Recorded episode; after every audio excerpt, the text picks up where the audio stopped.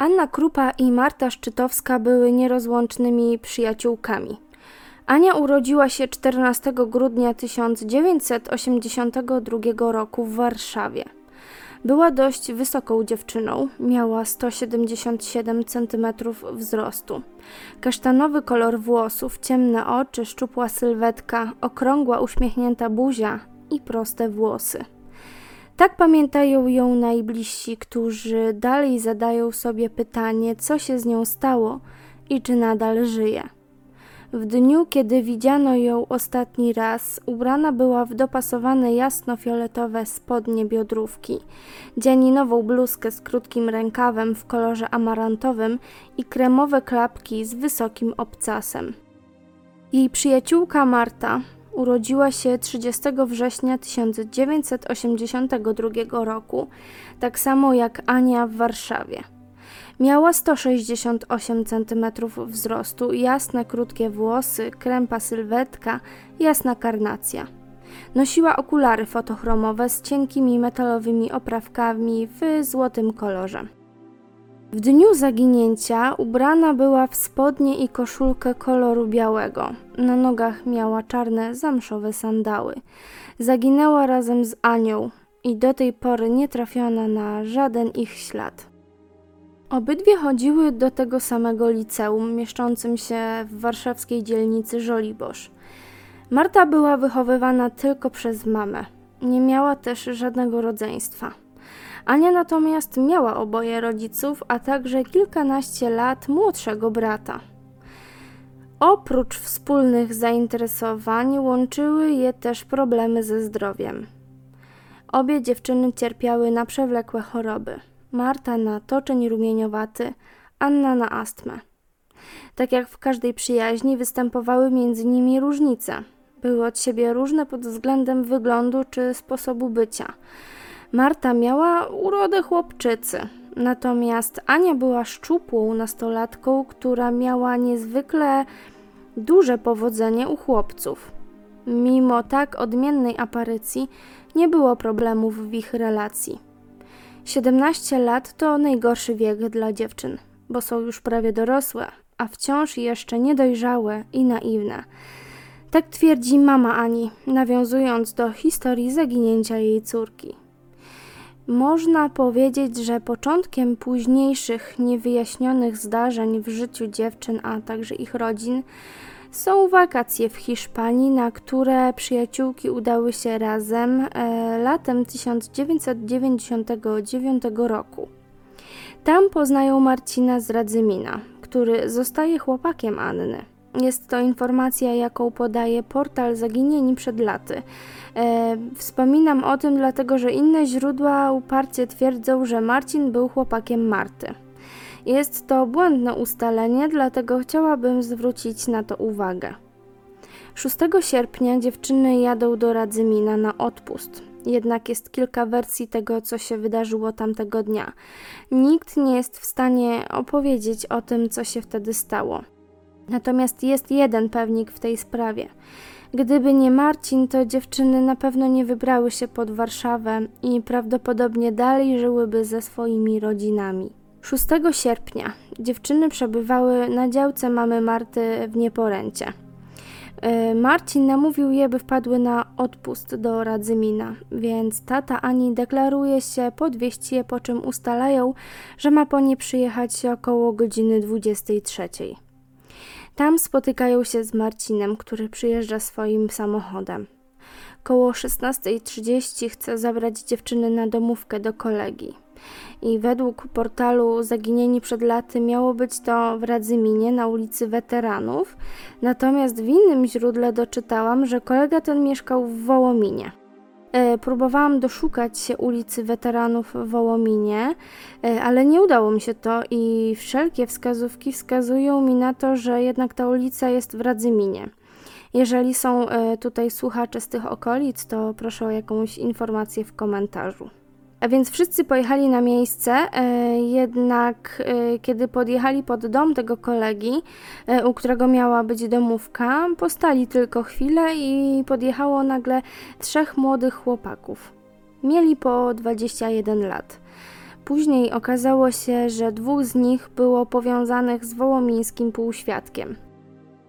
Proponują imprezę w nowym miejscu, w domu jednego z nich.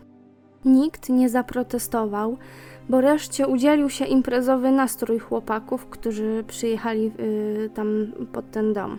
Na imprezie wszyscy piją alkohol. Dziewczyny były trochę speszone, bo procenty lały się tam w ogromnej ilości.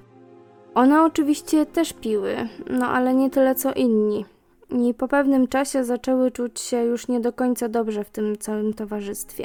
Mijała godzina za godziną i chłopak, który zaprosił wszystkich na imprezę, stwierdził, że niedługo wróci y, jego dziewczyna, która z pewnością będzie zła za to, że podczas jej nieobecności urządził w domu popijawę. Impreza szybko przenosi się do jego siostry mieszkającej w Wołominie. Ale tam po chwili wybucha jakaś awantura z przepychankami, po której Marcin zostawia swoją dziewczynę i, i Martę z pozostałym towarzystwem. Domniemam, że powód tej kłótni mógł być błahy, ale wszyscy byli pijani, a wiadomo, że alkohol często podsyca jakieś niesnastki, które w mig przeradzają się w agresywne zaczepki. Dziewczyny postanawiają w końcu wrócić do domu, ale nie do końca mają jak. Uczestnicy imprezy obiecali podwieźć je na dworzec wileński w Warszawie. Nie wiem, kto prowadził Fiata 125P, do którego wsiadły, bo wszyscy byli tam kompletnie pijani. W samochodzie oprócz Marty i Ani był chłopak, do którego Marcin zawiózł ich na samym początku, a także dwóch e, z trzech 21-latków, którzy podjechali pod dom i zaprosili na domówkę. Podobno w drodze na dworzec miały przesiąść się też do jakiegoś ciemnego DU Espero. Razem z nimi wsiedli 21-latkowie, o których przed chwilą mówiłam. To właśnie oni byli częścią wołomińskiego półświadka. Od tego momentu ślad za dziewczynami urywa się. Nie docierają na dworzec ani w żadne inne miejsce Warszawy. Natomiast koło 23 do Radzymina przyjeżdża ojciec Ani. Czeka w umówionym miejscu, ale dziewczyny się nie pojawiają. Próbował wielokrotnie dodzwonić się do córki i do Marty, ale ich telefony nie odpowiadał. Były wyłączone. Wrócił do domu, gdzie razem e, z mamą Ani czekali na jakikolwiek kontakt e, z jej strony. Ale rano okazuje się, że obydwie dziewczyny nie wróciły do domów ani nie zadzwoniły, żeby dać jakikolwiek znak. Zgłosili zaginięcie na policję. Szef radomskiej komendy bardzo poważnie potraktował te informacje i do poszukiwań dziewczyn zorganizował specjalną grupę. Policjanci przeszukali tereny wokół Radzymina, zwracał szczególną uwagę też na działki rekreacyjne. Przesłuchali wszystkich, którzy byli w towarzystwie nastolatek tuż przed tragicznym zaginięciem. Zeznali, że odwieźli Annę i Martę na dworzec wileński. Jednak zeznania te nie pokrywały się z logowaniem telefonu Ani, który po raz ostatni zarejestrowano na trasie Wołomin-Białobrzegi w pobliżu jednostki wojskowej. Moment logowania do stacji nie pokrywał się z zeznaniami mężczyzn, którzy twierdzili, że jechali wtedy z Anią i Martą do Warszawy. Ustalono też, że dziewczyny nigdy nie dotarły do stolicy. Nie potwierdzono również, żeby ktokolwiek widział je po 6 sierpnia 2000 roku i mimo ewidentnych nieścisłości w zeznaniach, nie udało się udowodnić, że odpowiadają za zaginięcie dziewczyn. Dochodzenie trwało długo. Zeznania świadków były często ze sobą sprzeczne, ale ciężko stwierdzić, co jest prawdą, a co nie, jeśli wszyscy byli bardzo pijani. Wzięto pod uwagę kilka wersji, ale tą o samowolnej ucieczce od razu odrzucono, bowiem dziewczyny były na co dzień bardzo odpowiedzialne. Musiały brać też leki, a w dniu zaginięcia nie zabrały zapasu, by móc gdziekolwiek wyjechać. Dlatego grupa dochodzeniowa skupiła się na dwóch możliwych scenariuszach. Jeden dopuszczał to, że doszło do morderstwa na tle seksualnym, a drugi, że dziewczyny mogły zostać porwane i zmuszone do prostytucji w Polsce albo gdzieś za granicą. Nigdzie nie znalazłam informacji odnośnie tego, dlaczego Marcin zostawił dziewczyny same na tej imprezie, gdzie doszło do awantury.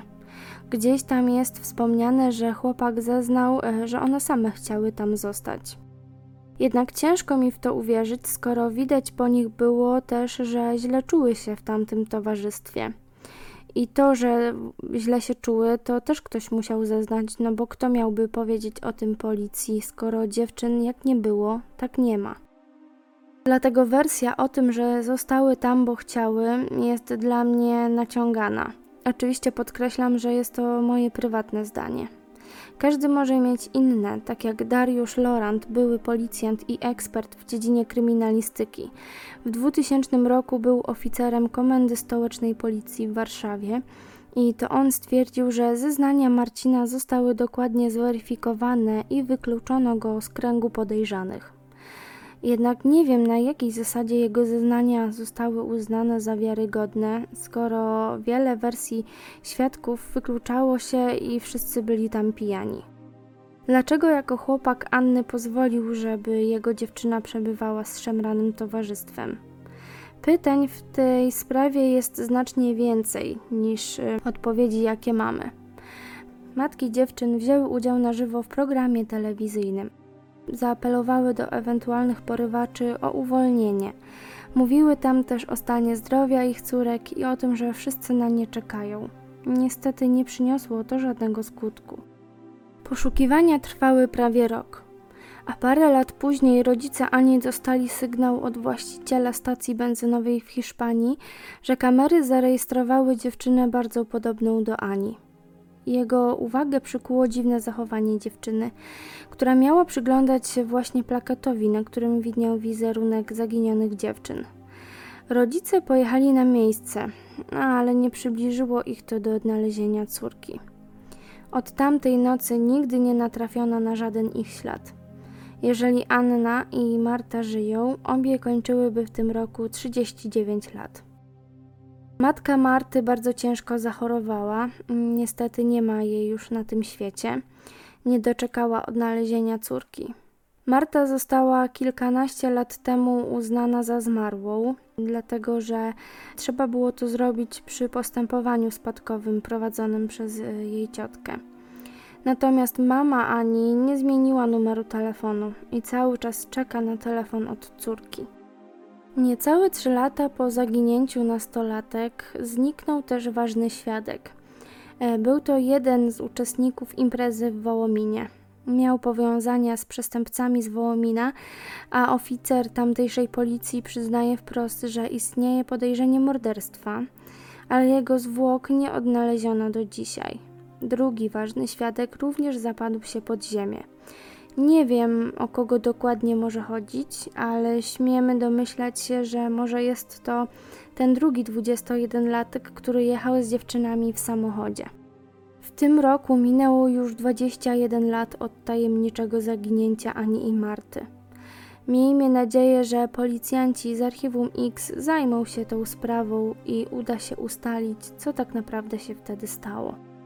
Moi drodzy, nie wiem czy zauważyliście, ale wyświetlenia kanału spadły po filmie, który w większości nie przypadł do gustu.